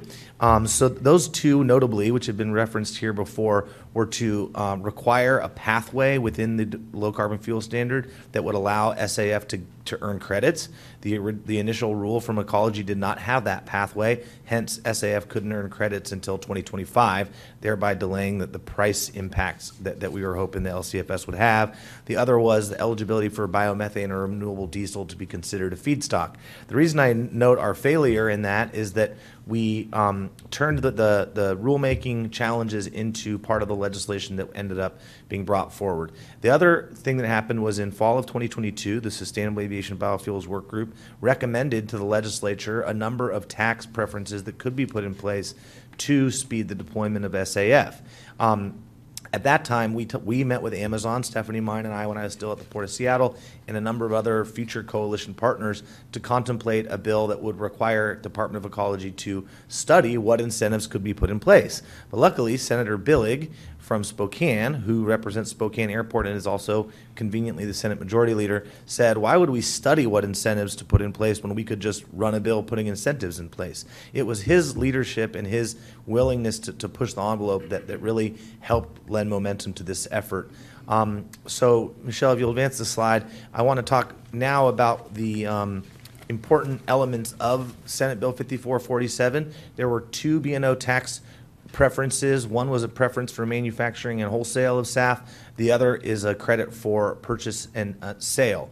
So, notably, um, just as Eric described, the sliding scale of the purchase and sale tax credit. Um, for 50% cleaner SAF, you get a dollar. For 100% cleaner SAF, you get two dollars. So the idea is that that for better carbon intensity of product, you get a greater incentive, and hopefully that will will help um, expand the benefits that, that folks see from this. Also, key to note, um, the bill requires that a 20 million that 20 million gallons of in-state production occur before you can get a credit for purchase and sale. So, the, the focus of the legislation that we, WPPA, Port of Seattle, and other coalition members supported was on development um, and, and the employment that, that, and economic development that that brings to communities, the, the benefit for use of SAF comes later once we have production in place. Um, the tier one pathway that I mentioned earlier, requiring ecology to make SAF a tier one pathway, was also in the legislation, and the legislation requires biomethane to be considered as an eligible feedstock. Um, the bill included a multiplier. Um, Stephanie made reference, I think, as did Eric, to the uh, obvious fact that renewable diesel is easier to produce and earns a credit under the S, under the low carbon fuel standard that's equal to the credit earned by SAF. So why would you produce SAF instead of renewable diesel? Uh, we put language in the bill that would have given a multiplier to SAF and hence incented for the SAF production alongside renewable diesel to try to make back some of the um, the gains that we, we see we need. Uh, that, that element was removed. It was somewhat controversial, um, namely because you had to amend the low carbon fuel standard statute in order to put that multiplier in place, which several environmental groups were concerned about. Uh, I put members of the coalition up here because, as you know, when I worked for the Port of Seattle, my motto was nobody cares what the Port of Seattle thinks, meaning we don't do anything without our partners. Partners uh, at WPPI, I have a bit of a different motto now, but um, uh, because I care what the Port of Seattle thinks. But um, you, you do see here a really wide variety of supporters. The aviation industry, Alaska and Delta, always as leaders. Boeing joining them. Spokane Airport's not listed on here, but they were a critical member. Um, the fuel producers, SkyNRG and Neste, and then importantly, our partners at Labor, the Washington State Labor Council, the Building and Construction Trades, all joined in. So, um, Michelle, I'll, I'll do my last slide here, and we can skip the next steps if you advance it one more. Um, the bill was well received. It was bipartisan. As Eric said, there was hope that the federal government would take the same bipartisan approach. They may not have, but the state did. We had Republican senators joining Democratic senators on the sponsorship line for Senate Bill 5447.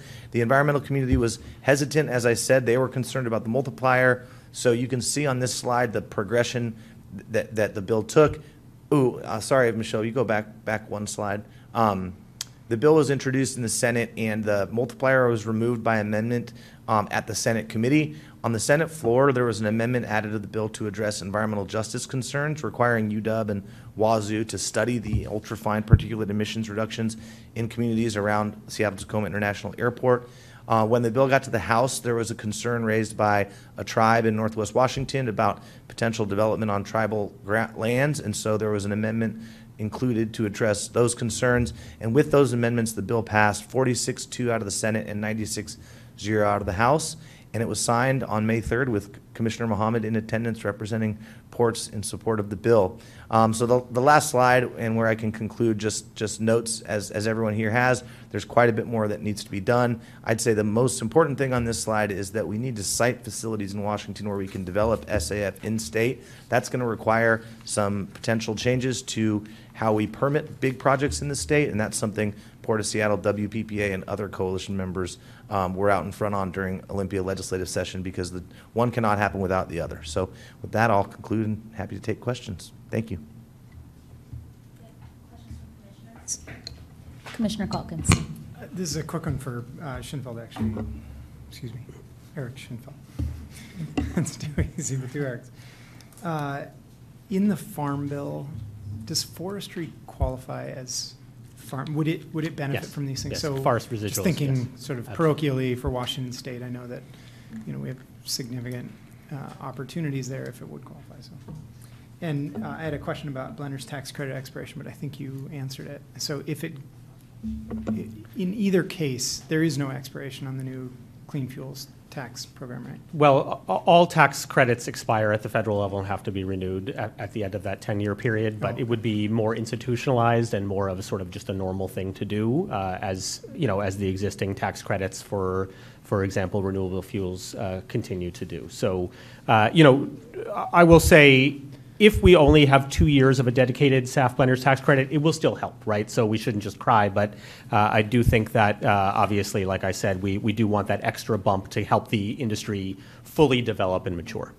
Thank you. And I'll just add to that, that when you look at that um, timeline for production facilities that you saw in Chris's presentation, for producers to feel confident that there's going to be a tax credit when they, when they get to the final, you know, the, the, all the permitting and, and development and, and capital investment is done, you really do need a stronger, longer-term signal, and um, that's a- definitely a concern we've heard from the industry, and is, is part of uh, why we also involve you commissioners in, in helping to support and, and advocate for policies that really um, help the industry long-term. Well, and if, if we've chosen a incentive versus mandate approach, then our incentive's better, because mandates, you know, once that stuff's built, it's built. They don't, it's, it's not subject to expiration like an incentive is. And so if we're gonna go this way, we really need to make it certain for those investors.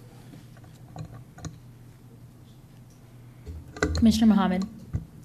Thank you both for the presentation. I, um, Erica, I think you, you always underscore the fact that it is so important for us to be collaborating with our federal agencies. Could you maybe speak to um, our conversation and our intent to align with the Department of Transportation as well? Yeah, absolutely. Thank you, Commissioner. So Stephanie mentioned earlier the SAF Grand Challenge, uh, and this is the Biden administration's whole of government approach. And it's really exciting because, as we know, as we've been saying for years, uh, it is obviously the Department of Transportation, it's obviously the Department of Energy, the Department of Agriculture. We know it's DoD, and that's why we've been pushing through the National Defense Authorization Act, uh, et cetera, et cetera. And so they really are trying to align better. Uh, I want to give a quick shout out to Representative DelBene, for example, who has a bill to create a joint office of energy and transportation to specifically look at alternative fuels for both maritime and aviation, and that's really important. Uh, so I, I think we are aligned. I think we're very lucky that the Biden administration shares our values as it relates to SAF and, and has been able to, mostly through the Inflation Reduction Act, really start to put in place those policies that could be supportive. Uh, and, and I think even beyond the policy piece, that bully pulpit and that uh, ability to bring the private sector into the mix and have these conversations, uh, again, as I started with, really elevates the conversation about SAF to a point that I think is really, really helpful for everyone. Commissioner Felleman. I have a question for Executive Fitch. What's with the picture of the Port of Tacoma on the cover? You're the first. Well, you're not the first to spot that. You're the first to I thought you were chastise based me in publicly. Olympia. based in Olympia, it's it's Port of It's the Tacoma. South Harbor of the Seaport yeah. Alliance. It's also That's all. tied for my top 75 favorite port districts in the state. All right, just uh, for the record. Actually, I, I was interested in, I have a couple questions, is the, the um, question about evaluating the impacts of ultrafines, that's a challenging question. I was wondering, perhaps Stephanie, you had some insight, with the legislation requiring this amendment to evaluate it, how are we going to go about doing that? Uh, Well, two universities um, are named as helping to do that work, both uh, University of Washington and Washington State University, um, with the power of the entire FAA Ascent research community behind them, um, will be tasked with that, that challenge. But um, there has been a lot of research being done at, at the federal and international levels to look at what the ultrafine particulate reductions are, depending on what is happening in the engine thrust conditions of the aircraft, depending on what phase of, of landing or, or takeoff it's in, as well as um, what percentage of SAF is, is in the engine at that time.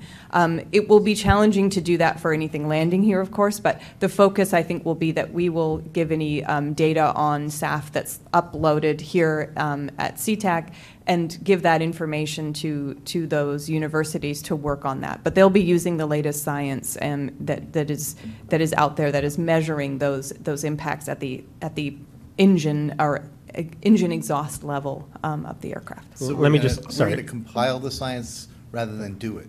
We're not doing experiments. They're going to be doing the calculations based on the existing science.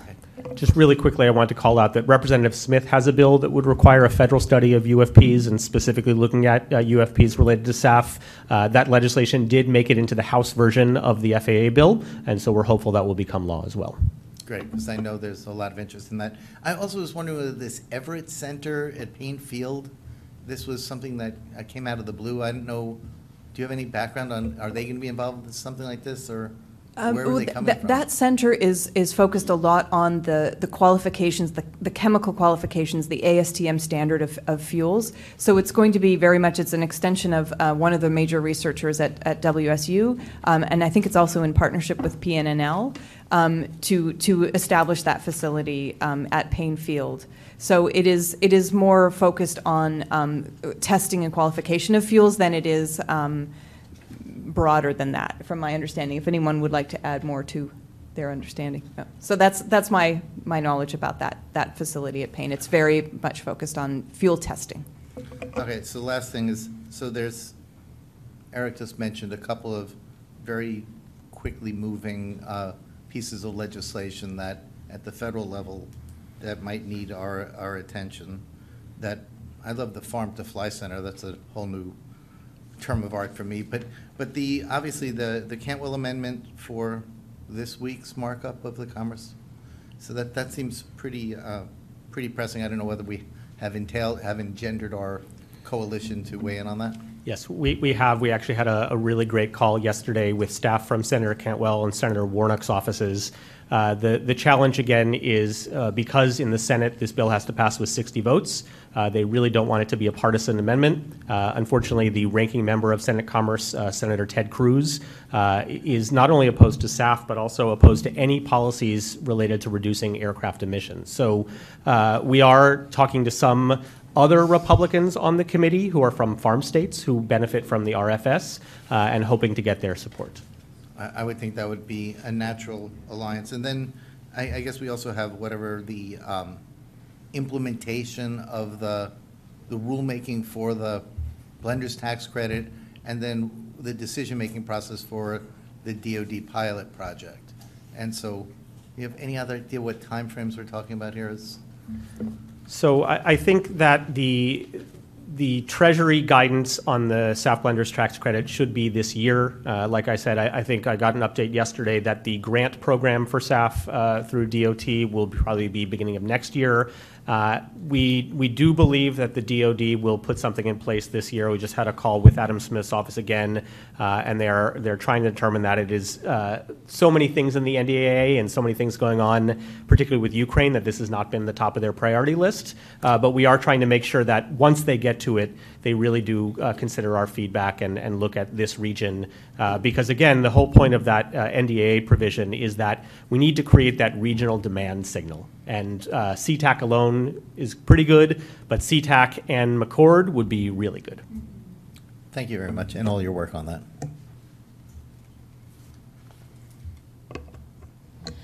Well, thank you so much. I don't think any of this would be possible without your subject matter expertise, your creativity, um, at, I just, your advocacy. I recognize the hard work that you've all put in, including on weekends and weeknights, in order to bring us to where we are today. And, um, you know, we are your, you know, your partners in helping see this through for the benefit of not just our local businesses, our community members, our environment, all of us are stakeholders in this. So thank you so much for this tremendous presentation. Without any further questions or comments from my colleagues, we are at the end of our morning study session. So Executive Director Metruck, do you have anything else before we close up? Thanks, Commissioners, for, um, uh, for just your attention and all your questions on this, and especially thanks to the staff and uh, Executive Director Fitch for coming uh, here and for giving us this update on, uh, as you can tell, we're working across all the different avenues to approach this and advance this important work for us, and appreciate your focus on this and your, um, and your um, drive on this uh, to drive us forward. So, thank you. We appreciate you, Director Metruck. And with that, we are adjourned. The time is 11:05. Thank you, everyone, for the discussion today.